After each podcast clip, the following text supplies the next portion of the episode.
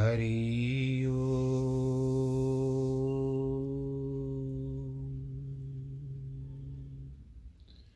हरि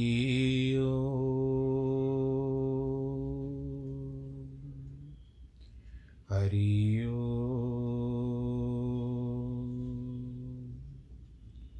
गुरुर्ब्रह्मा गुरुर्विष्णु गुरुर्देवो महेश्वरः। गुरुर्साक्षात् परब्रह्मः। तस्मै श्रीगुरवे नमः। विघ्नेश्वराय वरदाय सुरप्रियाय, लम्बोदराय सकलाय जगद्दिताय, नागाननाय श्रुतियज्ञविभूषिताय, गौरीसुताय गणनाथ नमो नमस्ते। नाहं वसामि वैकुण्ठे। योगीनां हृदयेन च मद्भक्तां यत्र गायन्ति, तत्र तिष्ठामि नारद। जिस घर में हो आरती, चरण कमल चितलाय, तहाँ हरि वासा करे ज्योत अनंत जगाए। जहाँ भक्त कीर्तन करे, बहे प्रेम दरिया। तहाँ हरि श्रवण करे सत्यलोक से आ। सब कुछ दीना आपने, भेंट करूँ क्या नाथ नमस्कार की भेंट लो जोड़ू मैं दोनों हाथ, जोड़ू मैं दोनों हाथ, जोड़ू मैं दोनों हाथ।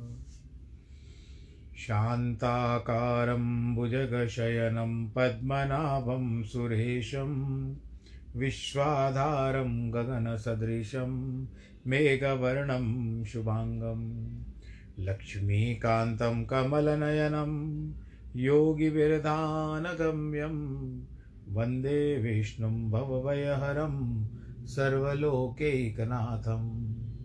मङ्गलं भगवान् विष्णु, मङ्गलं गरुडध्वज, मङ्गलं पुण्डरीकाक्ष, मङ्गलाय तनोहरि। सर्वमङ्गलमाङ्गल्ये शिवे सर्वार्थसाधिके शरण्ये त्र्यम्बके गौरी। नारायणी नमोऽस्तु ते। नारायणी नमोऽस्तु ते। नारायणी नमोऽस्तु ते। श्रीकृष्णगोविन्द हरे मुरारे। हे नाथ नारायण वासुदेव। श्रीकृष्णगोविन्द हरे मुरारे। हे नाथ नारायण वासुदेव, हे नाथ नारायण वासुदेव, श्रीनाथ नारायण वासुदेव श्रीकृष्णगोविन्द हरे मुरारे, हे नाथ नारायण वासुदेव, हे नाथ नारायण वासुदेव, हे नाथ नारायण वासुदेव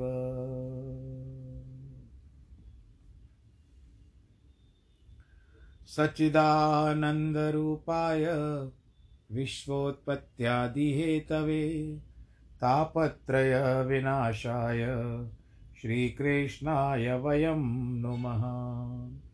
यं प्रव्रजन्तमनुपे तमपेतकृत्यं द्वैपायनो विरह, कातर आजुआवः पुत्रेति तन्मयतया, तर्वो विनेदु। तं सर्वभूतहृदयं मुनिमानतोऽस्मि मुनिमानतोऽस्मि मुनिमानतोऽस्मि। बोलो कृष्ण कन्हैया लाल की जय।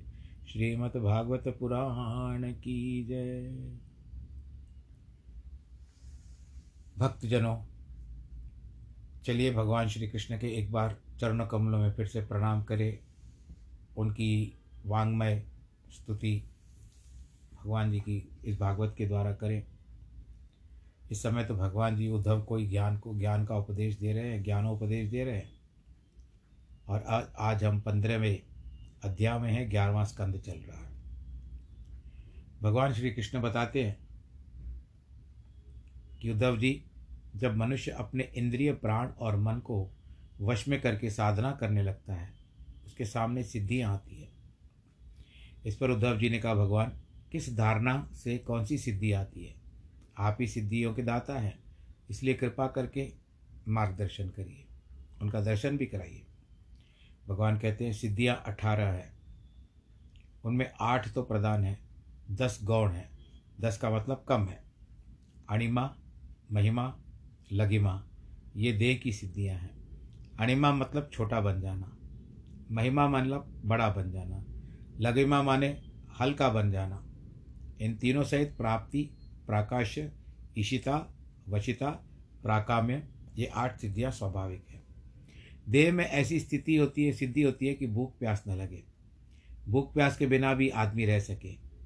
दूर के, दूर से देख ले, दूर का सुन ले, मन के वेग से चल ले। उसे कामित रूप की प्राप्ति हो। उसे पराकाय प्रवेश हो, यानी दूसरे के शरीर में प्रवेश कर सकता है। स्वेच्छा से उसकी मृत्यु हो जाती है। देवताओं का दर्शन हो जाता है और संकल्प के अनुरूप प्राप्ति होती है। वह अलंत ज्ञा हो जो लोग न साधन करते हैं, न विश्वास करते हैं, उनको सिद्धियाँ नहीं दिखाई देगी। लेकिन विश्वास पूर्वक साधन करने वाले इन सिद्धियों को प्रत्यक्ष देखते हैं। भूत भविष्य का ज्ञान तो हो जाना चाहिए। द्वंद्व रहित हो जाना, दूसरे के मन को, बात को समझ लेना, अग्नि, सूर्य आदि को स्तब्ध कर सकता है, रोक सकता है। आपको पता है ना कि भागवत के जब महात्म्य में आया तो गौकर्ण ने किस तरह से सूर्य को रोक दिया? कि मेरे भाई की मुक्ति का साधन बताओ। अपराजित होना, ये सब सिद्धियाँ साधकों को प्राप्त होती है। मैंने स्वयं महापुरुषों के जीवन में ऐसी सिद्धियाँ देखी है, केवल देखी नहीं है, संत महात्मा कहते हैं, लाभ भी उठाए हैं। परंतु मनुष्य को इन सिद्धियों के चक्कर में नहीं पड़ना चाहिए। ये सिद्धियाँ समाधि में, भगवत प्राप्ति में विघ्न है। स्थायु पनिमंत्रेण संज्ञस्तमाकरणम पुनर्निष्ठ प्रसंगात। यदि कोई देवता भी आकर कहे कि आओ, मैं तुम्हें भोग देता हूँ तो उसकी बात न माननी चाहिए और न अभिमान करना चाहिए कि अब मैं सिद्ध हो चुका हूँ।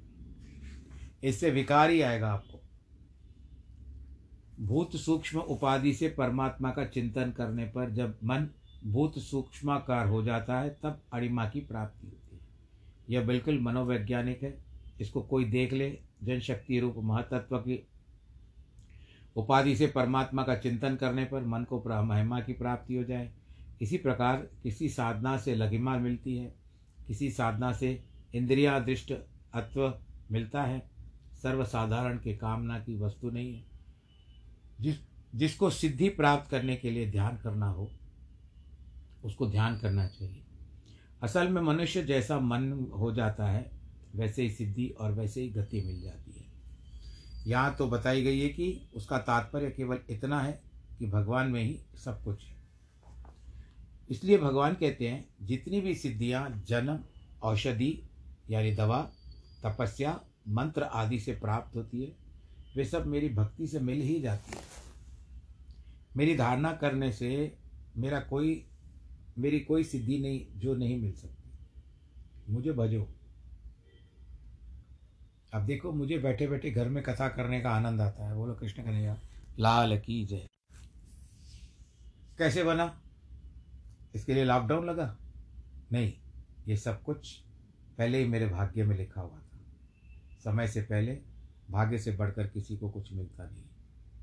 आज दूर दूर तक जाते हैं भागवत की कथा। मुझे भी पता नहीं कौन कौन सुनता है।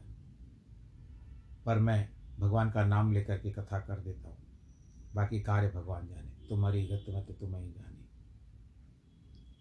तो बस अब मेरा भाव भी ऐसा ही है कि स्वतः ही अपने आप आ गया मेरे पास, किसी से बिन, क्या कहते हैं, ही, बिन मांगे मोती मिले, मांगे मिले नबी तो ये सब भगवान मेरी झोलियों में भर रहे हैं। कथा सुनाने का मेरा बहुत मन होता था। कभी समय में किसी मंदिर में कथा सुनाता था, फिर वहाँ पर थोड़ी राजनीति हो गई, मुझे निकलना पड़ा, स्वयं ही मैं निकल आया। और उसके बाद भी कितने वर्ष तक ठीक है भागवत की कथा यदा कदा हो जाती थी, कहीं ना कहीं चले जाते थे हम करने के लिए। लेकिन एक नियत रूप से जो मेरा, मेरे कहने का तात्पर्य है कि मैं नियमित रूप से कुछ करना चाहता था तो भगवान जी ने स्वयं कथा मेरी झोली में डाल दी। ऐसा नहीं, अब आप मेरे सामने नहीं हो, लेकिन कुछ तो हैं जो मेरे सामने, जो मेरे श्रोता हैं, जिनको मैं जानता हूँ और वो भी सुनते हैं। उनके पास जाती है मेरी कथा। तो उनको अपने ख्याल में रख करके, जैसे वो सुन रहे हैं, श्रोता बन करके बैठे हैं, मैं कथा करता हूँ। और ऐसा नहीं कि मैं अकेले में कथा कर रहा हूँ, मैं आप सब श्रोताओं के साथ बैठ करके मैं वक्ता का वक्तव्य देता हूँ, कथा करता हूँ, आप सब सुनते हो।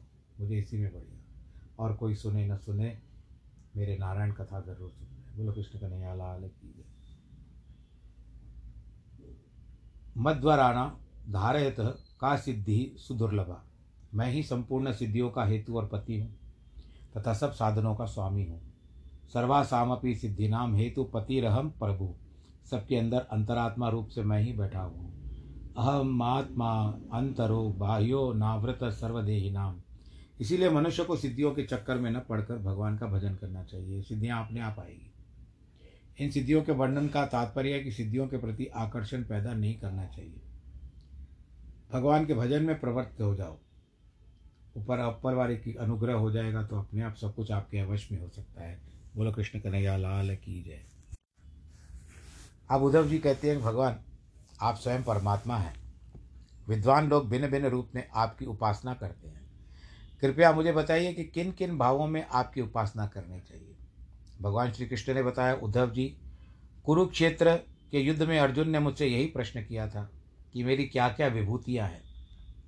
उनमें से मेरी आराधना, उनमें कैसे, मेरी आराधना कैसे करनी चाहिए? तुम जानते हो ना कि अर्जुन, वह प्राकृतमती हो गई थी और मैं हंता हूँ और ये हत है। देखो उद्धव जी, संसार में जितने भी प्राणी हैं, सबका आत्मा ईश्वर मैं ही हूँ। सर्वभूत मैं हूँ। सबका पालन करने वाला मैं हूँ। गतिमान की गति मैं हूँ। वशीकरण करने वाले का काल मैं हूँ। गुड़ियों में प्रथम कार्य अहम मैं हूँ। महानों में महतत्व मैं हूँ, सूक्ष्म में जीव हूँ, दुर्जयों में मन हूँ, वेदों में वेदों का प्रथम अध्यापक हिरण्य गर्भ मैं हूँ। मंत्रों के प्रणव में मैं हूँ, जिसको ओम कहते हैं, अक्षरों में अकार मैं हूँ, छंदों में गायत्री मैं हूँ, देवताओं में इंद्र मैं हूँ, तीर्थों में गंगा मैं हूँ, वर्णों में ब्राह्मण, आश्रमों में सन्यासी, सरोवरों में समुद्र, पृथ्वी में गंध मैं हूँ, जल में रस मैं हूँ, अग्नि में तेज मैं हूँ। इसी प्रकार अपनी विभूतियों का वर्णन करते हुए भगवान कहते हैं, जहाँ जहाँ तेज, श्री कीर्ति, ऐश्वर्य, त्याग आह्लाद कत्व भाग्य, वौर्य, क्षमा, विज्ञान है, वीर, क्षमा, विधान, विज्ञान है, वह सब मेरी विभूतियाँ हैं। इन सब विभूतियों की कभी गणना नहीं हो सकती। ये सब मनोविकार है, केवल वाणी के द्वारा इनका वर्णन किया जा सकता है। ये सब के सब विकल्प हैं, इसीलिए भगवान कहते हैं, उद्धव जी अपने मन को विकल्प में मत ले जाओ। वाचम यच्छ मनो यच्छ प्राणान यचेंद्रियाणी च। बोलना बंद करो, मन बंद करो, प्राणेंद्रियों को बंद करो। देखो, व्यवहार में ठीक होने पर जब आपको कुछ मुझमें लाना है, मुझमें ले जाना है तो मन के विकल्प को नहीं, अविकल्प लेकर के लगाना चाहिए। भाई ऐसे कर रहा हूँ भगवान जी, बस मैं कर रहा हूँ। मुझे ये चाहिए, वो चाहिए, इसका विकल्प ये है, उसका विकल्प ये वो नहीं रखो। फिर संसार की प्राप्ति नहीं होती। जो अपने मन को वश में न करके इन विकल्पों में फंस जाता है, उसका तप व्रत दान वह बह जाता है। इसीलिए मन प्राण आदि को वश में करके मेरी भक्ति करनी चाहिए। असल में ज्ञान से ही मुक्ति होती है, इस बात को हमारे जितने भी वैदिक आचार्य मानते हैं। परंतु तत्व को विशिष्ट माना है, उसके लिए विशिष्ट ज्ञान से मुक्ति होती है। भक्ति विशिष्ट ज्ञान है, भक्ति विशिष्ट ज्ञान से ही मुक्ति होती है, लेकिन जो तत्व निर्विशेष मानते हैं उनको अविशिष्ट ज्ञान से मुक्ति होती है। यह एक बिल्कुल लकीर खींची हुई बात है। अब उद्धव जी कहते हैं कि कमल नयन श्री कृष्ण, आपने कल्प के आदि में भक्ति के साधना के रूप का धर्म का वर्णन किया था। उस धर्म का अनुष्ठान किस प्रकार किया जाए? कैसे आपकी भक्ति हो? धर्म तो भक्ति के लिए है। भक्ति भी परम धर्म है। हमने तो धर्म का अनुष्ठान किया। भक्ति न की तो सब व्यर्थ है।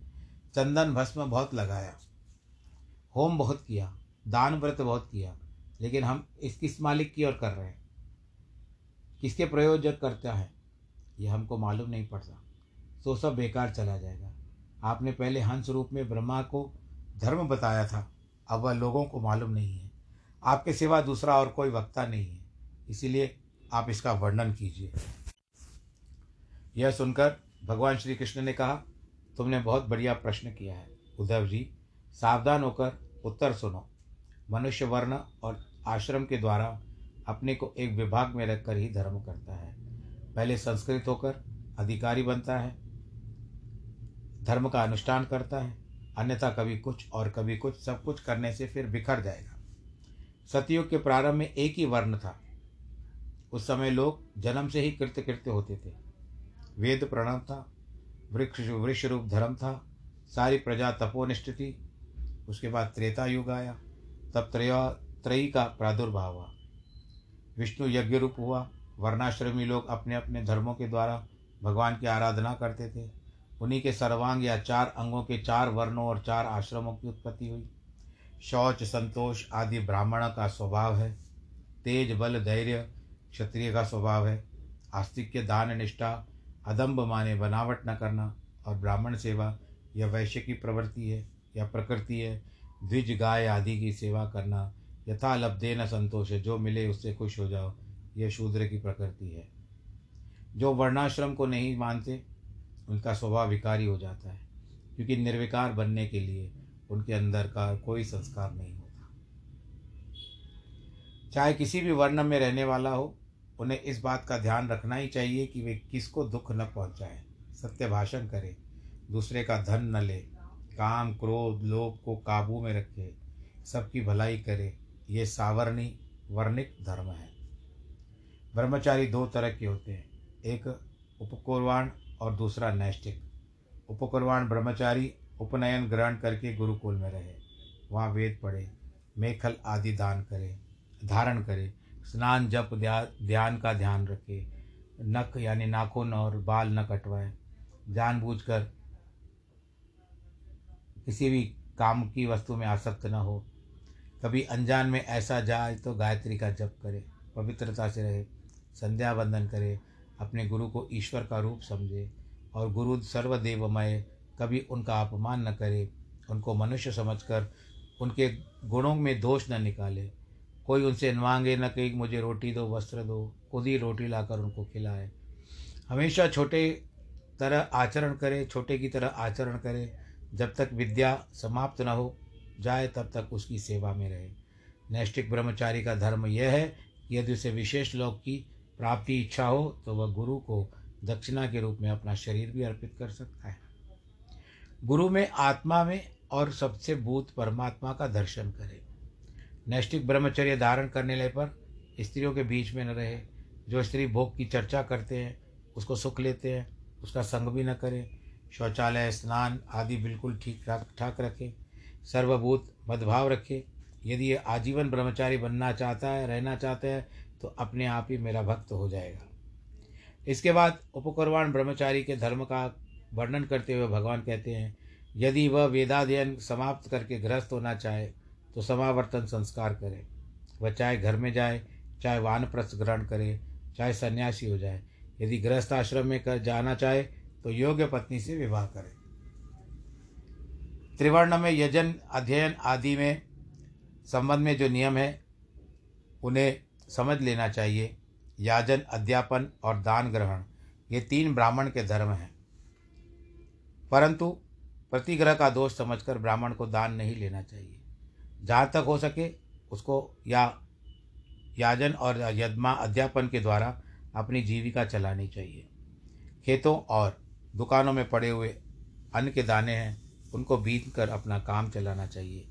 जो शीलोंच स्मृति से संतुष्ट होता है, उसके मन में अंतत्वगोत्वा भक्ति आ जाती है और उसको मोक्ष प्राप्त होता है। जो ब्राह्मण गरीबी से दुखी है, उसका उद्धार करने के लिए, उसका उद्धार करने से बहुत पुण्य की प्राप्ति होती है।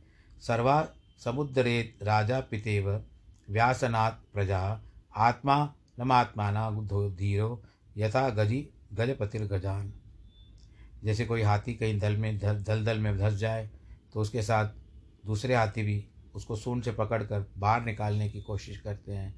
वैसे ही प्रजा पर कोई दुख आ जाए तो राजा का कर्तव्य है कि उस प्रजा को उस दुख से निकाले। यही धर्म है। उसको ये दुखों से निकाले, ऐसे राजा के लोग परलोक दोनों बन में जाते हैं। जिनको भी यथाशक्ति अपने नीच की वृत्ति का सेवन नहीं करना चाहिए, जो स्वभाव से मिल जाए, उसको निर्वाह कर लेना चाहिए। यदि कभी यज्ञ करना हो तो अपने आप आ जाए, उसमें अथवा शुद्ध स्ववृत्ति से उपार्जित धन का के द्वारा यज्ञ करें। देखो उद्धव जी, इस संसार में कुछ भी सत्य नहीं है। कुटुंब की आसक्ति करके दूसरे को दुख नहीं पहुंचाना चाहिए। क्योंकि कुटुंब भी जानने वाला है और वे सब भाई बंधु वैसे ही मिल जाते हैं।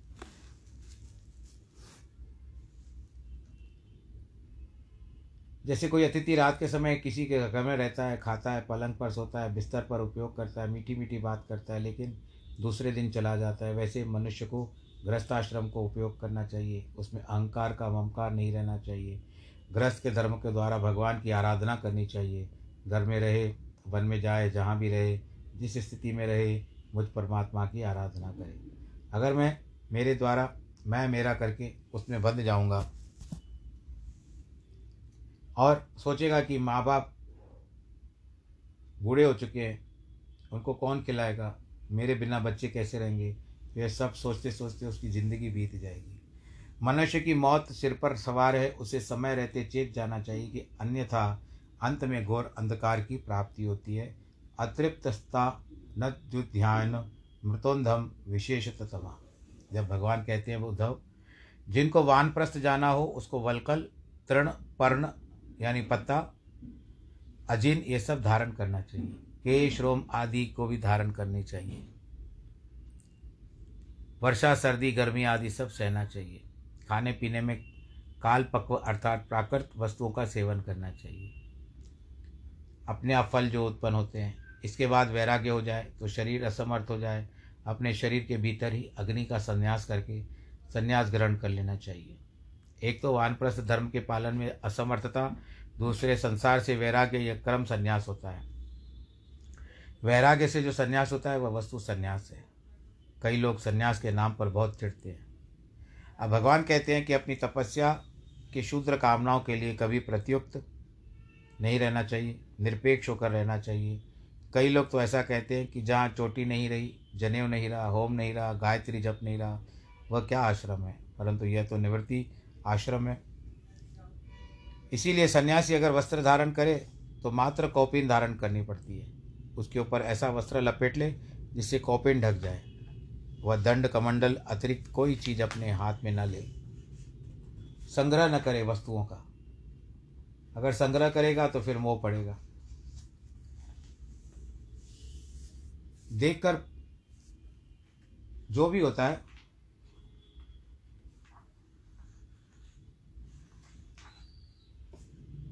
देख कर देख कर पाँव रखे, वस्त्र से छान कर जल पिए, सत्यवाणी बोले, मन से विचार करके जो शुद्ध हो उसका आचरण करे। इसका अर्थ है कि सन्यासी अन्वय व्यतिरेक से, युक्ति से विचार करके जो कर्म आत्माहित और लोकहित के लिए उसको करे, वह मौन आदि धारण करे। आदि उसकी वाणी, यदि उसकी वाणी देह मन पर नियंत्रण नहीं तो सन्यासी कैसा? एक दिन साधु जंगल में गए, वहाँ कोल भील आए, उन्होंने कहा, तुम लोग मुझे प्रणाम करो, मैं बहुत बड़ा महात्मा हूँ। कोल भीलों ने पूछा, महाराज, आप कैसे महात्मा हैं? महात्मा कैसा हुआ जाता है? महात्मा ने अपने पास एक दंड या त्रिदंड को दिखा दिया और बोले कि धारण करने से मैं महात्मा हो गया, इसीलिए मुझे प्रणाम करो। कुछ यह सुनकर एक कोल भील अपना हथियार लेकर जंगल में चला गया। वहाँ से बांसों का बोझ सिर पर रख कर के ले आया। बोला, तुम्हारे पास एक है या तीन है? लेकिन मेरे पास तो उसका सारा बोझ है। इसीलिए मैं बड़ा महात्मा हूँ। तुम मुझको प्रणाम करो।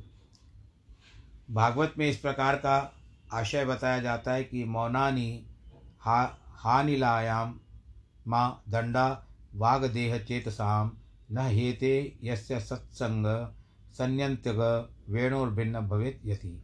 एक दंड अथवा त्रिदंडी तो चर्चा छोड़ो। यदि बाँस का बोझ भी सिर पर रख लो तो यति नहीं होता। असल में संन्यास का धर्म मन, वाणी, शरीर का दंड है। सन्यासी के चारों वर्णों में गर्हित छोड़कर शेष सबसे शिक्षा लेनी चाहिए। भिक्षा के लिए सात घरों में जाना चाहिए। इसके पहले संकल्प नहीं होना चाहिए। ऐसा नहीं कि किसी गाँव में पहुँचे, वहाँ डोंडी पिटवा दी कि आज मैं भिक्षा मांगने आया हूँ। सब लोग मुझे बढ़िया बढ़िया भिक्षा दे करके जाओ। भिक्षा चतरशु वर्णेशु। इस पर श्रीधर स्वामी ने कहा है कि टिप्पणी जड़ी है। ऐसे तो इसका अर्थ साफ़ है कि निंदित त्याग करता हुआ। चार वर्णों में भिक्षाचरण करे, परंतु श्रीधर स्वामी ने लिखा है कि ब्राह्मणों में ही जो चार प्रकार के होते हैं, वहाँ से भिक्षा ले।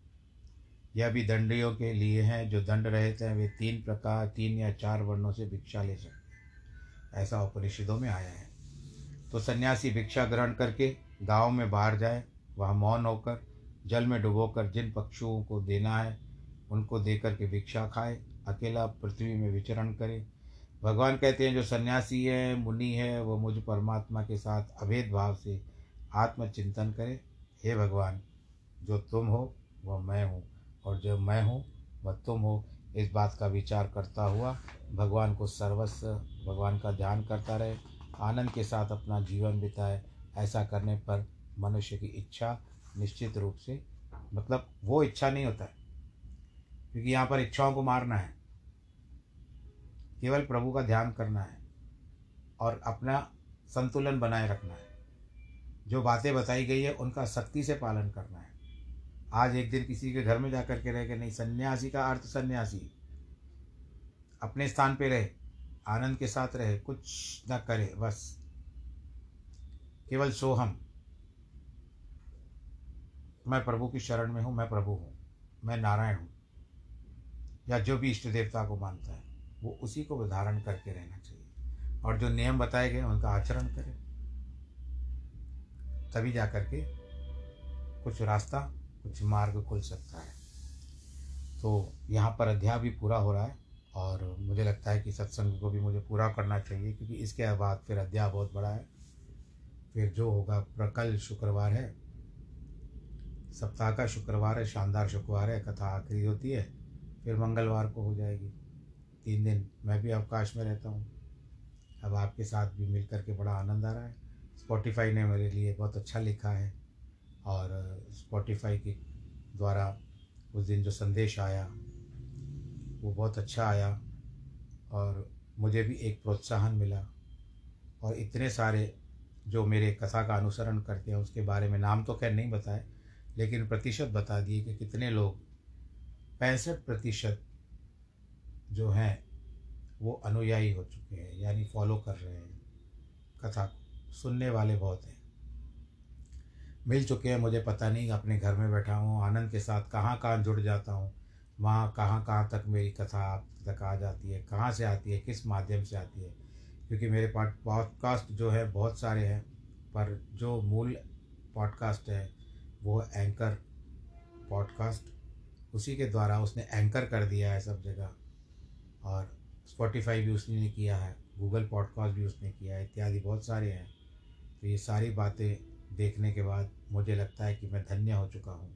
आनंद की सीमा का कोई सराबोर नहीं है। बस इसमें डुबकी लगानी चाहिए और खुशी के साथ रहना चाहिए और अपने ग्रस्त जीवन, जो ब्राह्मण का जीवन है और गृहस्थी ब्राह्मण हूँ, आनंद के साथ रहता हूँ, भगवान जी का नाम लेता रहता हूँ, परिवार के साथ रहता हूँ और आप सब लोग अब मेरे साथ जुड़ गए हो। एक बहुत बड़ा परिवार मेरे साथ जुड़ गया है इतने सारे पॉडकास्टों को लेकर के। तो उसके लिए मैं भगवान जी को धन्यवाद देना चाहूँगा कि मेरा मुझमें कुछ नहीं, जो कुछ है सो तेरा। एक करते हो तुम कन्हैया, नाम मेरा हो रहा है। आप सब लोग खुश रहें, आनंदित रहें, प्रफुल्लित रहें और अपने स्वभाव को अच्छी तरह से, आनंद के साथ रखें, लोगों को आपके स्वभाव से अपने वश में करें, आनंद के साथ और प्रभावित करें, वश में ना करें, प्रभावित करें। क्योंकि स्वभाव से ही प्रभाव पड़ता है। इनकी चीज़ों का अभाव न होने दें। यह कहते हुए आज मैं आपसे यही कहूँगा कि आज जिनके जन्मदिन हैं और वैवाहिक वर्षगांठ उन सबको बहुत बहुत बधाई। आपको वैक्सीनेशन हो चुका होगा, फिर भी नया रूप आया है कोरोना का। ध्यान रखिए, ओमिक्रॉन नमो नारायण।